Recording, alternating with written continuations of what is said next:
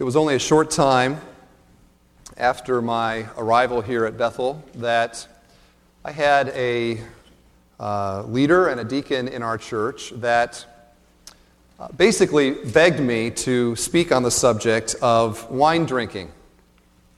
And through conversations that he had had with people, he had discerned that there was a great deal of confusion in the church on the subject.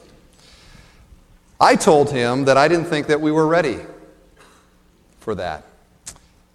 But I made a mental note and I thought to myself, someday I will speak on that. And that day has now arrived. Uh, and partly it's arrived because I think that we're ready for it. And what I mean by that is that I think that we have established ourselves as a church that wants to be biblical we want to be biblical not just when it's easy, we want to be biblical, period. And this is not an easy subject. But I agree with the church leader that it's something that needs to be addressed, and for the following reasons. Number one is that it is clearly an area of confusion amongst Christians. I get asked about this all the time. I remember uh, meeting a guy uh, at, at, church. It was his very first time ever at church, and he, uh, not at our church, and he pulled me aside and he, and he said, I got to talk to you. Fine. He says, What do you think about wine drinking? Not like, what's your view on the nature of Christ? How is somebody saved? The return of Christ, the inspiration of Scripture, da da da da da da, on we could go. The number one issue to him was, What's your view on wine drinking? Are we all of the same mind on this subject? I doubt it here today. We have people from different backgrounds, we have people from different perspectives, we have people with different presuppositions, and we all bring those into this uh, topic. And there are people that are here that are wondering why we're talking about it at all. It's a no brainer. Of course, it's okay to drink alcohol. Their parents told them that and modeled it. A spiritual mentor told them that. Why are we talking about it? Then there are also others who wonder why we're talking about this at all. Of course, it's not right to drink alcohol. Their parents told them that, or the Christian leader told them that, or somebody else told them that, or they had a very bad experience from it, and of course it's wrong. And then we have all the masses in between kind of wondering what to think. They don't know what to think and what's going on, and I'm not sure, and they say this and you say that, and I don't know. So, what are we supposed to think, and what does the Bible have to say on this subject? You know, I've been in the church all my life 30 some years now. It's going to be 30 some plus one here pretty quick. And I don't think I've ever heard a message on it. I could be wrong, but I don't think that I've ever heard a message on this. I was talking to somebody else this week, and uh, their comment was, it was never taught uh, to me. It was just something that everybody knew that you didn't do. We didn't know why, but we knew that you didn't do it. And it seems that people have strong matters or opinions on this matter, uh, but that these probably have not been carefully and biblically thought through. Now, I could be wrong, but I think that that is the case. And that they have become convictions by virtue of some experience or of somebody that told them what was right and wrong in this matter. And I personally think that confusion is always dangerous. I mean, think of our young people. We have many young people, many of them are here in this service. And they grow up in the church, and because it's sort of a hot potato, nobody wants to talk about it, so they never get taught on the subject. And then they go to IU or Purdue, and suddenly they're uh, awash in this, uh, and how am I, what am I supposed to do? How am I supposed to think about this? I guess, is it right? Is it wrong? I don't know. My friends don't think, seem to think it is, and so, and away they go. We've never taught them. We do what we think, and we think what we're taught. How many times have I said that? And whose responsibility is it to teach the children? I would say primarily parents, but I also believe that the church has a role to play in that. Now, that said, we must be very sensitive today to people for whom this subject only means pain. We have people in our church that have grown up with an alcoholic parent. Their lives have been ravaged by the effects of alcohol, and there is only pain with this. And I think that we need to be sensitive to that, and I hope to be uh, in my teaching on the subject. And by the way, my family has not escaped this pain. My grandfather was an alcoholic, and I never knew him, but I can tell you that there is a lingering effect uh, of sin in a, in a family when that has been modeled in the life of the parent. So, the first reason is that I think there's clear confusion on this. Lots of different opinions, nobody's real sure what to, what to think. Secondly, is that this really is going to be a test of our commitment to the Scriptures. It really is. And I, the reason for that is that these kinds of issues, and this certainly is one of them, are really harbingers of deeper questions. Namely, is the Bible our real authority uh, for faith and practice? And of course, we say that and we sing it. We sang it at the beginning of this service. We believe in the Holy Bible. Na, na, na, na, na, na, na, na, and on it goes. And of course, we believe in the Bible. But then an issue like this comes up, and the question is is the Bible going to be our authority? Or is it going to be uh, my experience, good or bad, what I've heard, what I think, or the Bible? Immaturity always wants easy answers. There's probably many of you that just like to, for me to get up and say, uh, yes or no. You're dismissed. Now, you would like that for a lot of reasons, I think, like a short sermon being one of them. But maturity strives to understand things in the gray. And some of you, I think, are going to be challenged in this to Think through it with maturity. Because this is a complex uh, issue, and the complexity will test our commitment to the Scriptures as our final authority for faith and practice. Now, some of you are here maybe listening to see if I agree with you. Well, I wonder if Steve agrees with my opinion on this. And you have not come to this as a learner today. You've not come uh, saying, I want to grow, I want to change. And I think that's a dangerous thing. In fact, that may, may be more dangerous than alcohol itself, to think that you've arrived. I would hope that all of us are here saying, I want to learn what the Bible has to say. Fresh again today. And I should probably ask this question as well. Do you want a pastor that just tells you, a pastor that just tells you what you want to hear? Because this would be something that would be sort of easy on this subject, just to sort of say this or that, and everyone's like, okay, well, that's, that's what Baptists believe, you know, and away we go. Or do you want to have a pastor that tells you the truth? And I certainly hope that you want to have a pastor who tells you the truth, because that's the kind of pastor that I want to be. Not what does tradition say, but what does the scriptures say? Scripture alone is our authority. And uh, so when I'm dead, which could come this week, possibly, I suppose, or after the service. Uh, and I'm laying in the casket at the front, I want you to say, Pastor Steve, old Pastor Steve, he told us the truth. Now, the fact that we're addressing this uh, is probably going to be viewed by some as there goes Bethel trying to be radical again. I don't want to be radical. I want to be biblical. Okay? Now, unfortunately, we live in a day where being biblical will get you in trouble a little bit with the world, but a lot with other Christians, which is a sad thing. You know, we already have Christians that take shots at our church. I don't know if you knew this or not, but it does happen. I heard a good one recently that our teenagers don't attend services here, that they get to sit in the youth room and just sort of chill out. Would all the teenagers please stand? Okay, we put that to rest. Thank you. You may sit down. I also heard that uh, our youth pastor hands out wine coolers at parties.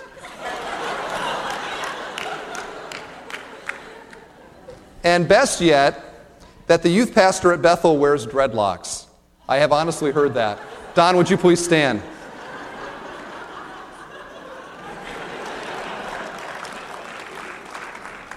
So we put some of those things to rest here this morning already. But the fact that we are actually talking about this subject will only sort of stoke the fires, I think, of people that maybe would look at us this way. And I got to ask you a question who's the radical or the liberal? the person who twists the scriptures or ignores the tough passages, or the person who honestly comes to the Word of God to find out what it says. Who's the liberal? Last time I checked, a fundamentalist was somebody who was committed to the inerrancy of God's Word. All of it, not just the ones that we like. Now, as I begin, I want you to know that my personal practice in this area is that I'm an abstainer. You don't need to sort of wonder where I'm coming from in this, or I'm trying to sort of, that's where I'm coming from. That's my personal practice. You don't need to wonder about that. In fact, I've never drank alcohol. That may seem weird to you, but um, I never have. I grew up in, in, as in a Christian home, and uh, I just, it certainly was possible and available, but I just have not done that. Uh, and I also am not looking for controversy. I got enough of that in my life. I don't need anything else. This is not a major issue to me. Uh, this is not a big deal. If I never speak on it again, that's fine with me. If after this is done, I never talk to anybody about it again, that's fine with me. This is not a big deal to me. But it is an area of confusion. So I just want to bring God's, the light of God's word to light upon it and help us understand and grapple with it and then move on. This is a three part series. There is this morning, tonight, and next Sunday morning. And each one of the messages is as important as all the other. So, uh, you know, if you don't come tonight, don't come to me later and say, well, what about this? I'll say, you didn't come. You know, don't talk to me. I don't want to hear it. It's a three part series, every one of them is important. And I don't have time this morning to say everything because you don't give me enough time to say everything on a Sunday morning. So please wait till you've heard everything. Are you ready? That was a long intro, but are you ready? Turn in your Bibles to Ephesians 5 then. And let's find out what God's Word has to say. Ephesians chapter 5.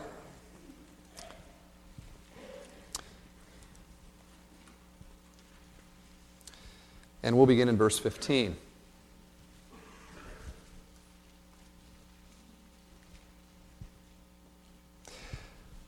Be very careful then how you live, not as unwise, but as wise making the most of every opportunity because the days are evil.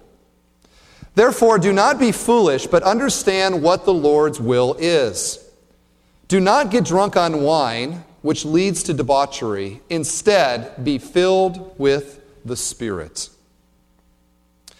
Verse 18 is going to be our focus, but we need to see that the context here is from the apostle to the church at Ephesus on how to live wisely. That's his concern. And we must live wisely uh, precisely because folly is so tempting, because the days are evil, because we must seek what the Lord's will is. And then now to verse 18, he says, Do not get drunk on wine. There you are. It's a command, it's in the imperative. There's no wiggle room here. It's clearly uh, stated for us. Do not get drunk. Now, to get drunk means to be intoxicated, it means to be controlled by uh, the alcohol. And we are never to be controlled by wine. And there is little question on this, but it needs to be said. And so I want to show you a few other passages that say this. I have a slide. Next slide, if you would. The Bible describes drunkenness as an act of the sinful flesh. Drunkards will not inherit the kingdom of God. That's a sobering truth, no pun intended, but it's true. Drunkards will not inherit the kingdom of God. The lifestyle of the pagans and the ungodly is, is marked by drunkenness. It is always wrong. Ephesians 5:18 always has been, always will be for everybody. Drunkenness is a sin. And then 1 Corinthians 5 says that Christians are not to fellowship with a brother, or maybe we would say a professing brother, who is a drunkard. This is something that you say, I, am not going to fellowship with you. You kick in the Matthew 18 process on them and you seek to turn them. I remember seeing a beer advertisement on a billboard. It said this Drink all you can now because there is no beer in heaven.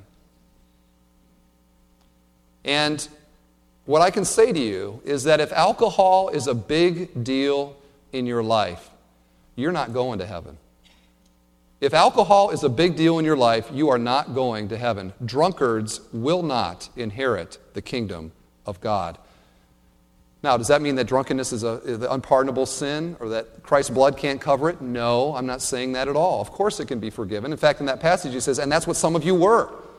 But the point is, is that if this is a mark of your life, if you are being controlled by alcohol and not by the Holy Spirit, it is an indication that you have not tasted of the grace of God, that your life is not oriented towards God's will, and that you're living for the sinful flesh. And people like that will not be in heaven. Now, I don't want to spend any more time on this because I don't think any of you would argue. There's nobody here, you know, I think drunkenness is okay. You know, they're not going to say that. Uh, and you're not going to say that, and this is not where the confusion is.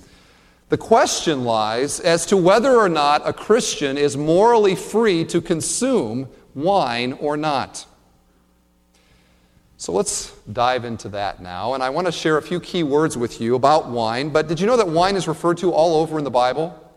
Over 235 times the word is used, and uh, there are many other references and inferences to it. If you read through the Bible, which I would encourage you to, by the way, we have the little insert. Did you see that? That's something that we've put, put together. I'm doing it again this year. I would encourage you to, if you're looking for something to do, read through the Bible in uh, 2003. But as you do, Highlight every time you see wine or beer or drunkenness. It's all over in the Bible. Wine in biblical times was made through a very simple process. They would harvest the grapes, they would put the grapes into a wine press. Sometimes that would come through stomping. They would stomp on the wines, or sometimes in a, they had a, a stone that would, would uh, uh, squirt is the only word that comes to mind, but would separate the juice from the grape. And I, in fact, I've seen these in Capernaum, and it would just kind of go down through a trough, and it would be gathered together and then placed into a wineskin to, to ferment. And that's why Jesus, for example, uses the parable of the old. You can't put new wine in old wineskins because uh, the uh, carbon dioxide that, that comes from that process would burst the old wineskins. You've got to put new wine in new wineskins. He's talking about the fermentation process in that parable. And that's how they did it. So uh, it's basically the same principle that's used today, although today's processes can produce a much higher alcohol content than they could have in biblical times. But the point is, is that it still was alcoholic. It was the kind of drink that made you drunk. Wine was a very common commodity in biblical times. They would, for example, mix wine with water uh, to purify the water and to keep it safe to drink. They would use wine medicinally. You might remember Paul says to Timothy, drink a little uh, wine with your water for the sake of your stomach. Okay? We understand that. People generally don't have a problem with, um, you know, with that kind of alcohol. If you use NyQuil, then you're Timothy, okay? That's what's going on. I didn't mean that to be funny, but I maybe it sounded that way. Uh, now, wine drinking, though, generally for wine drinking's sake, was reserved for special occasions. Let me give you some examples that we have in the Bible. Uh, when the patriarchal blessing was passed, I believe that's from Isaac to Esau, that they made wine for the occasion. They were going to celebrate. There is uh, times of joy and feasting. Job 1, Esther 1, in fact, I don't even get into this, but I'll just mention to you that if you look at some of the millennial promises in the Old Testament prophets describing what it's going to be like when the Messiah comes, many times it uses languages that there will be wine that will be flowing. It'll be a, it'll be a time of, of, of, of, of plenty. It'll be a time of celebration and feasting. I'm not even going to get into that in this, this series, but it's there. We have the coronation of King David. They made wine for the occasion. We have weddings, John chapter 2, which we'll get into in a moment. So it's all over in the Bible, is the point that I'm making to you. I want to give you some of the key words. And I'm not trying to make you into a Greek scholar or a Hebrew scholar, but this will come to play a little bit later. The Hebrew and Greek word, the Hebrew word yayin and the Greek word oinos, are the most common words for wine in the scriptures. That they're all over the place. It's just kind of a generic word for wine. We also have tirosh and gleukos. This would be the new wine, that sort of fresh wine. Uh, maybe grape juice, you might say, but I'm going to get to the, that point in a moment. Gleukos, for example, in Acts chapter 2, after Pentecost, the disciples go out, they begin preaching, they're preaching in other languages, and the, and the men of the city look at them and say, They've been drinking too much gleukos. And then shakar, which is the word for strong drink. Now, the reason I share this is that a common teaching out there is that they try to distinguish in these words between wine that was fermented and wine that was not. And they say, well, these words mean wine that was fermented, and these words mean that wine that was not fermented. The problem with that is that it does not bear up under scrutiny. And I want to show you. And there are more examples in this. Next slide, if you would. For example, Noah gets drunk in Genesis 9 on Yayin. Tirosh is said in Hosea 4 to take away understanding and is linked together, I believe, with shakar, strong drink, in that passage. Grape juice doesn't take away. I've drank a lot of grape juice in my life, and it's never taken away understanding. The d- disciples, I mentioned that one already. And then the wedding guests that drank too much oinos in John chapter 2. The point that I'm making is that wine in the Bible was alcoholic. It was alcoholic, and while not hard liquor as we would know it, because they didn't have the ability to do that, it was the kind of drink that got you drunk. And the reason this is important is that inevitably, when you talk with people, the, the, the, the teaching comes up that the wine of the Bible was actually non alcoholic grape juice. And in some cases, it might have been. But I have never known anyone to get drunk on grape juice. And if the warnings are against getting drunk all over in the Bible, then those are silly if the people are simply drinking Welch's grape juice. You see the point? It sort of makes all that, well, then why would they talk about it if it's not alcoholic? It was alcoholic.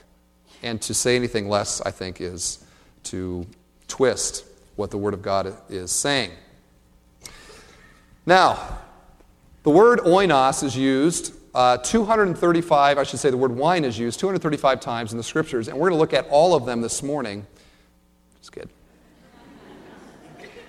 You're all going, just yes or no, please. we want to get out of here. No, we're not going to talk about them. We never could. And so I just want to give you the general teaching of the Bible on this matter. And here's point number one the, the emphasis of the scriptures in, on this subject are clearly on the warnings or on warnings concerning alcohol's effect and abuse. And I think that this needs to be heard loud and clear. If you were to look up every one of these passages, the vast majority of them are warnings and are negative as to what alcohol does and the effects of alcohol in someone's life. The first glimpse that we have of drinking in the Bible is Noah, who got drunk and bad things came from it. And from that point on, again and again and again in the Bible, it is trouble, it is pain, it is sorrow that is emphasized in the Bible. In fact, just Proverbs as an example. Let me just give you a few from Proverbs. Wine is a mocker, and beer is a brawler. Whoever is led astray by them is not wise. What happens to drunkards and gluttons? They become poor. And then the passage that Don read, I want to read it again, describing what, what does alcohol do? Who has woe? Who has sorrow? Who has strife? Who has complaints? Who has needless bruises? Who has bloodshot eyes? Those who linger over wine, who go to sample bowls of mixed wine. Do not gaze at wine when it is red, when it sparkles in the cup, when it goes down smoothly. In the end, it bites like a snake and poisons like a viper. Your eyes will see strange sights, and your mind imagine confusing things. You will be like one sleeping on the high seas, lying on the top of the rigging. They hit me, you will say, but I am not hurt. They beat me, but I don't feel it. When will I wake up so I can find another drink? You talk to people who have been big time into the drinking and partying, and they will say that is exactly their experience. They wake up in the morning, they got bruises, they don't, where did that come from? They can't remember what happened. And in worst case scenarios, they become consumed in their life with getting another drink. And they'll do anything to get another drink. And they'll leave their families to get another drink, and they'll leave their jobs to get another drink. They'll spend all their money doing that. They'll, they'll, everything is lost for the sake of the bottle. And the Bible warns about that effect and what comes from it. And what is the, what is the uh, going on. What is the result? Ephesians 5:18 says, "Do not get drunk on wine." What is it? How does it conclude? Look at your Bibles, verse 18. Do not get drunk with wine, which leads to debauchery, or some of your Bibles say excess. The idea there is sin of every kind. When you get drunk, there are all kinds of troubles come in your life. Did you read the Post Tribune this morning? Did you see? Apparently, last night, there was some guy in LaPorte who was totally drunk and was running around the streets of LaPorte completely naked last night. It was in today's paper. I read it. I thought, wow, that's kind of fitting here. I mean, ran all around the streets. They chased him all through the town, completely naked. Do you think he has regrets this morning? I'd have to think so. But the frat party and the singles bar and the rave dance and, and all that goes in that atmosphere is allowing the alcohol is lessening the inhibitions to sin that would otherwise be there and need to be there, and allowing for a lifestyle that is sinful. And those that allow themselves to be led astray by it, the Bible says, are fools.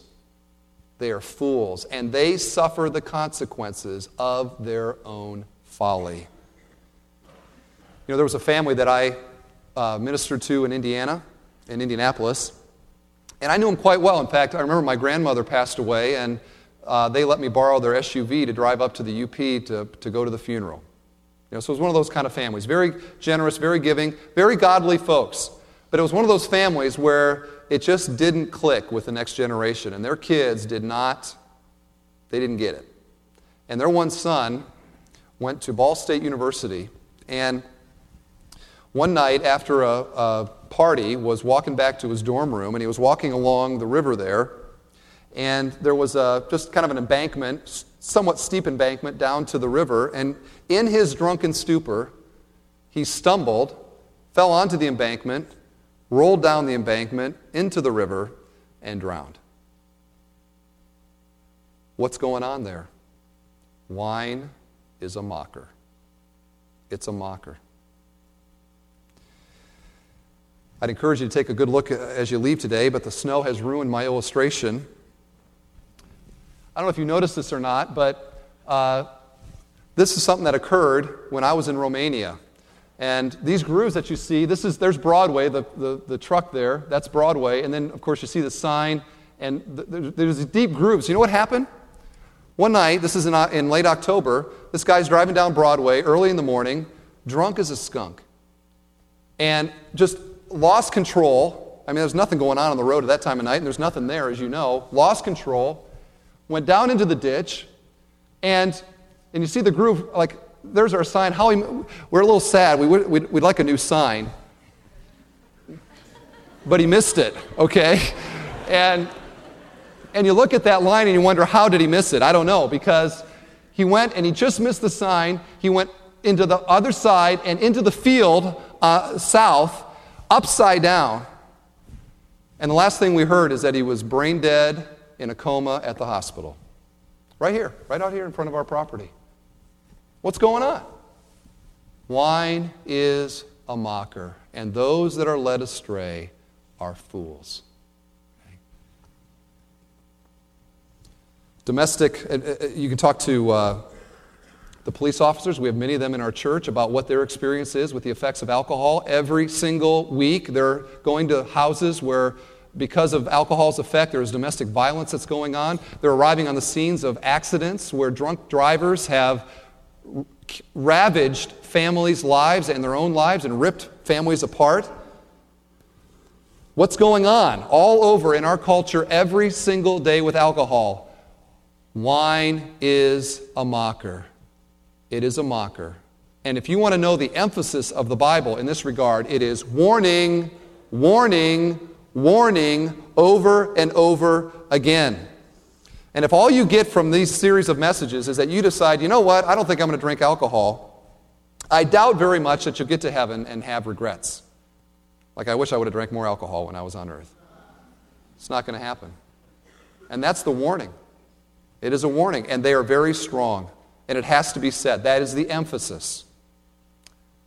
Now, at the same time, we have to have intellectual and interpretive integrity as we come to the Word of God and to acknowledge point number two, which is that the Bible stops short of calling it a universal sin.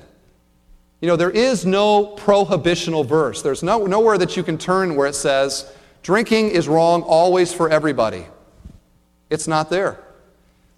Now, there are times that it clearly is sin. For example, if your conscience doesn't allow you to drink and you drink, it is sin for you. Or if you cause a brother to stumble, it is sin without question. And we'll get into that more tonight. But there is no verse that says that wine drinking is wrong for everyone.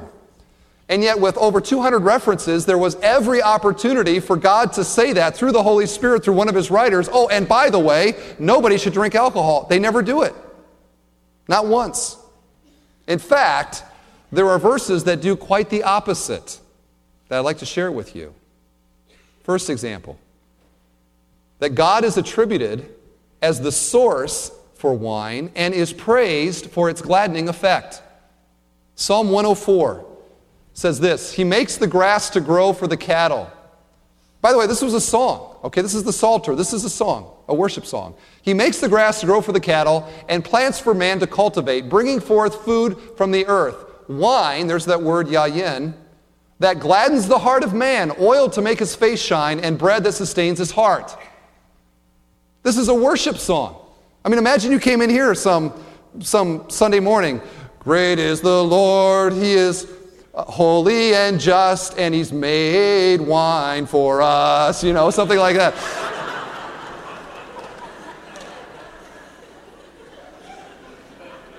I mean, you'd all think, is this a drinking song? What's going on? And yet, that's right there in the Bible. He's praised, he's worshiped for wine and the gladdening effect that it has. They're thankful for it. Uh, Ecclesiastes 9 7. Go eat your food with gladness and drink your wine, yayin, uh, with a joyful heart. There's no prohibitional verse, but then you got a verse like this that sort of commands it. What do we do with that? Point number two. Did you know that fermented drink was a prescribed part of Old Testament worship? Let me give you, there's some examples you can look up later. I'm going to give you the Deuteronomy 14. Here's the context.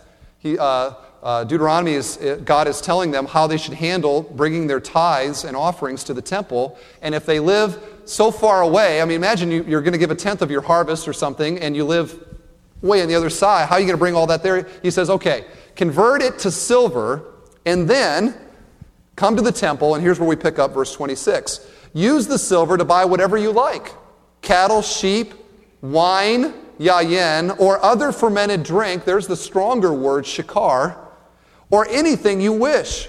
Then you and your household shall eat there in the presence of the Lord your God and rejoice. That's sort of a tough one, isn't it? Because if wine drinking is always sin, if it's in a moral category, and God is prescribing it actually as a part of worship, is God asking them to do something that's immoral? Why would He do that if it was a sin for everybody at all times? Now, those are the easy ones. This is sort of the harder one. I'll just admit this to you. And this really is kind of a, uh, this was the sort of the one that defined this for me and that is the whole matter of Jesus and fermented drink. And I'd like you to turn to John chapter 2 with me. John 2.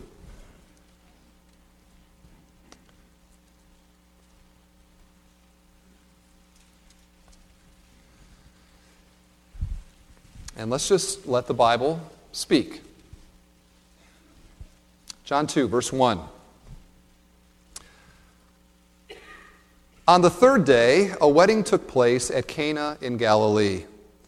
Jesus' mother was there, and Jesus and his disciples had also been invited to the wedding. When the wine was gone, Jesus' mother and his disciples, uh, I skipped something. When the wine was gone, Jesus' mother said to him, They have no more wine. Oinos is the word there. They have no more wine. Uh, Dear woman, why do you involve me? Jesus replied, My time has not yet come. Meaning that he wasn't planning on beginning his public ministry yet. His mother said to his servants, Do whatever he tells you. Nearby stood six stone water jars, the kind used by the Jews for ceremonial washing, each holding from 20 to 30 gallons. This is a big, this is a big thing. I mean, imagine a, a 30 gallon uh, aquarium, for example. Uh, holds quite a bit. Jesus said to the servants, Fill the jars with water. So they filled them to the brim. Then he told them, Now draw some out and take it to the master of the banquet. They did so, and the master of the banquet tasted the water that had been turned into wine. He did not realize where it had come from, though the servants who had drawn the water knew. Then he called the bridegroom aside and said, Everyone brings out the choice wine first, and then the cheaper wine, after the guests have, been, have had too much to drink. But you have saved the best till now.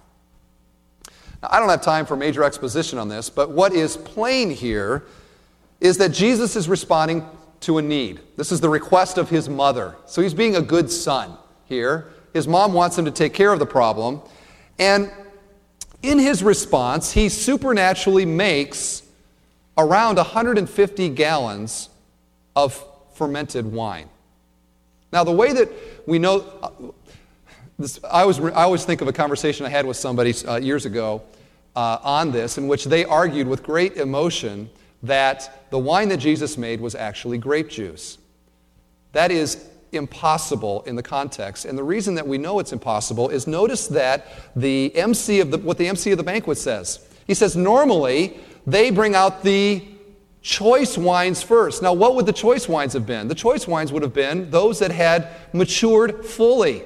Not the cheaper new stuff, but the you know, the, the old wine, we will serve no wine till it's time, or something like that fits in there somehow. But he says, But you've saved the best till last. Meaning that this was the choice stuff, not the grape juice. This was the uh, fermented wine. Now, the point here is that we can say is that what Jesus did at Cana was that he made fermented wine, and he did so for the enjoyment of the guests. Further, Jesus, and this is maybe a little sort of the kicker, Jesus drank wine publicly and admitted to it publicly. And I want to show you where. It's Luke chapter 7. I have it here. You can look it up you, on your own if you would like.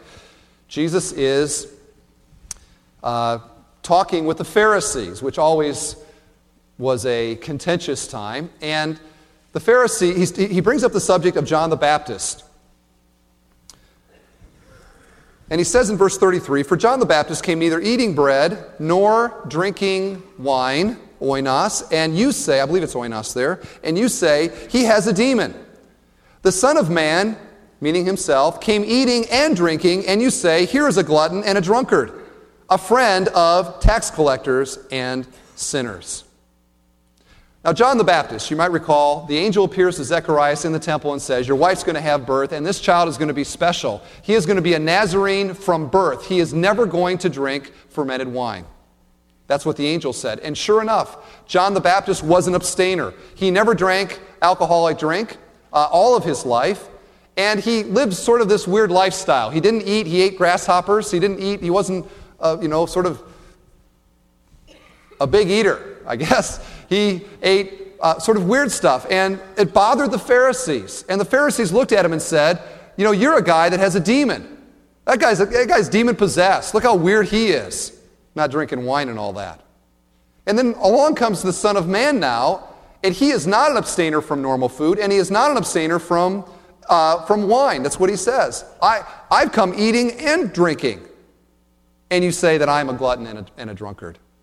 The Pharisees were spreading the rumor hey, Jesus, we, you know, he drinks wine, but we hear he drinks too much. That Jesus of Nazareth, he's a drunkard.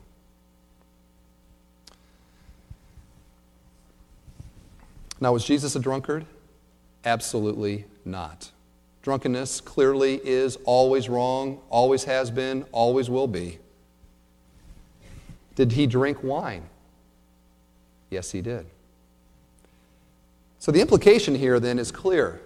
that here we have Jesus, who is the pure Lamb of God, the sinless sacrifice. We hold to that truth. We have to believe that truth. The Bible teaches it, and it's the only way that the justice of God could be satisfied. The holiness of God, Him dying on the cross, He was the sinless Son of God. And yet, at the same time, we look in His life and we find that He apparently drank uh, wine. So either He was the sinless sacrifice, or drinking wine isn't big word capital right here, isn't necessarily wrong at all times for all people. Now, a few additional points that supplement this. 1 Corinthians 11. The church at Corinth had a big problem. People were coming to the Lord's Supper, and some of them were getting drunk off of the elements of the Lord's Supper. And Paul says to them, he says, What are you doing coming and getting drunk at the Lord's table? Can't you stay at home and drink? he says. Now, he doesn't say you shouldn't be drinking alcoholic beverages anyway. What he does say is that is not the place for that, and drunkenness is always wrong. Titus 1, 1 Timothy 3, and the qualifications for a spiritual leader. In each case, it says that he is not to be one who is addicted to wine. Addicted to wine. He doesn't say, don't drink wine. Never drank wine. Won't ever drink wine. Doesn't say that. Couldn't he have just said that? So, here we are now at a bit of a quandary, aren't we? If you've been listening, there is a quandary here. Because on the one side, you have all of these strong, incredibly strong warnings as to alcohol and its effect, and it's a mocker, and you're led, if, you're, if you're led astray by it, you're a fool. And then on the other side, you have these passages, which would seem to indicate that it's not necessarily wrong. So, how do we reconcile these two? I have a solution for you, and it's this that not everything that is less than wise in most circumstances is a sin. Let me say that again. You got to chew on this a little bit. Not everything that is less than wise in most circumstances is a sin.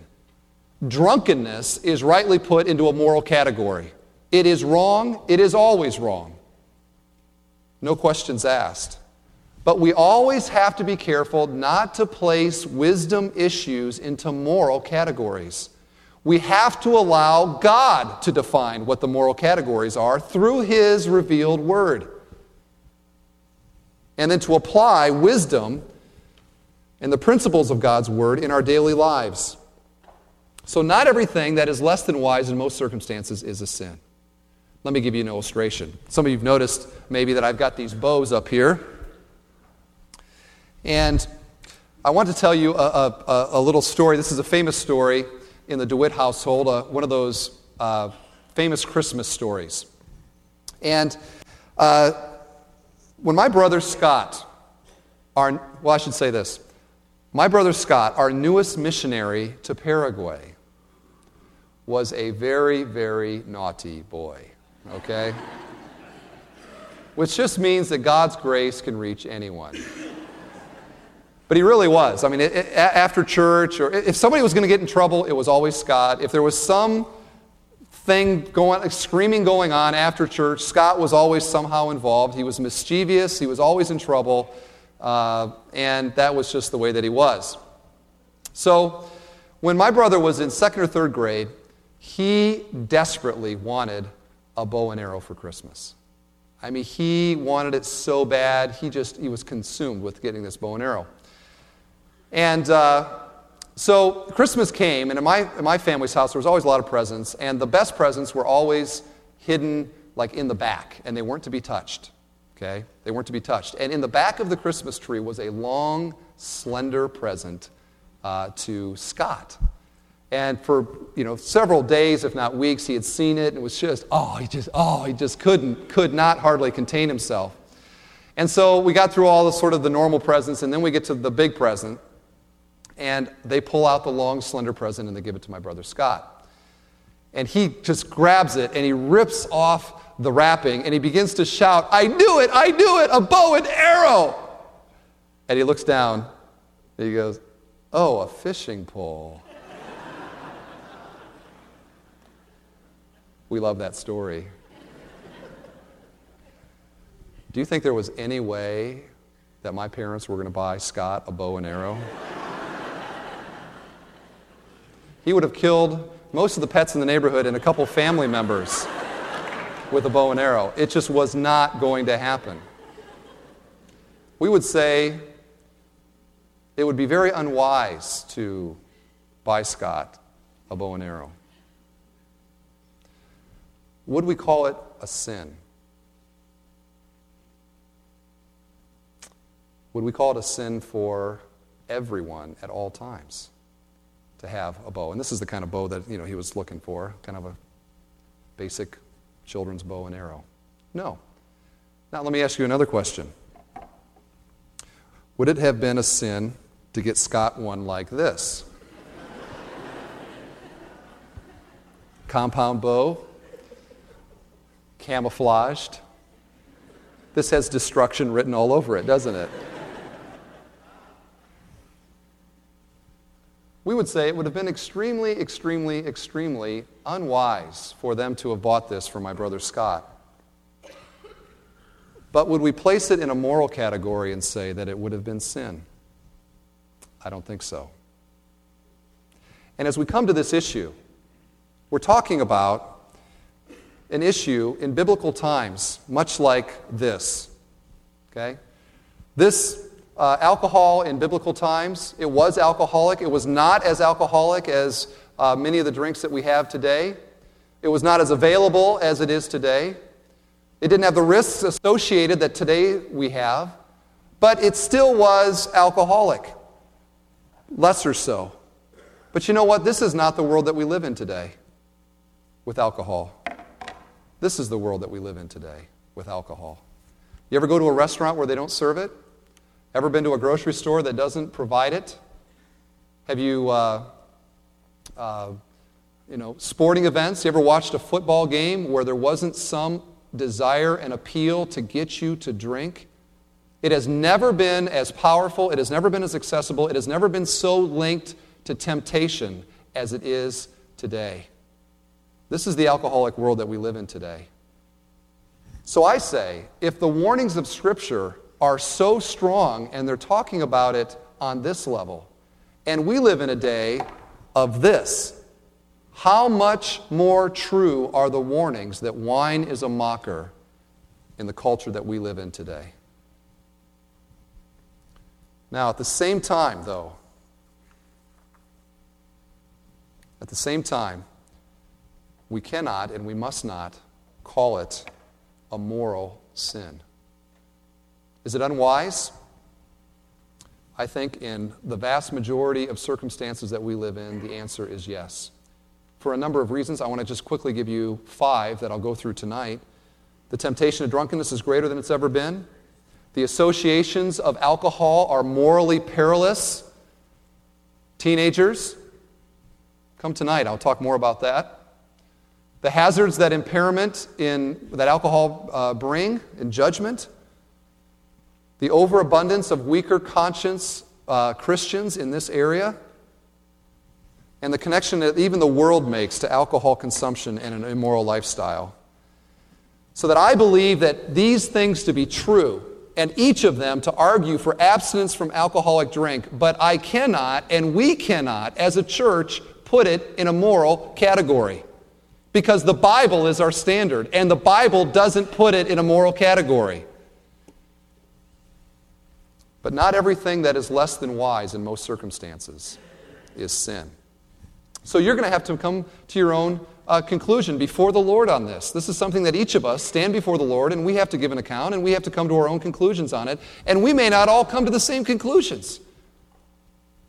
And that may be okay. How do we get along in spite of the differences of opinion? That's our subject tonight. Now, I have a final comment and this one's a devotional one. This message has been sort of a teaching message more than devotional, but I do have a final devotional comment here, and then I'm done. You ever ask yourself, why do people drink? I mean, really, Why do they drink? And I'm not talking about the 0.01% of people that maybe drink to enjoy the taste so they can give glory to God kind of drinking. That's pretty much not why people drink. Why do people drink? Isn't it because they're looking for something? Aren't they looking for some change in their reality that that drink will provide? One man said it very well. He said, Intoxication is the devil's poor substitute for the joy of spirit filled living. I like that. It is a cheap substitute from the devil, it is less than the best. That's why the verse goes on. It says, Do not be drunk with wine, which leads to debauchery, but be filled with the Spirit. That there is something that is better, there is something that is more desirable. So that we may have the freedom in Christ to drink wine as Christians. But we don't need it. We don't need wine. We don't need to change our reality. We have something that is better in Christ. So, Bethel, don't settle for anything less than the best that life has to offer through a relationship with the Father, through His Son, and the joy that the Holy Spirit provides. Live on that level. Don't mess around with this other stuff. Live on that level and enjoy it and give God the glory for it. Well, tonight, there's more. Tomorrow or next Sunday, there's more as well. All three are important.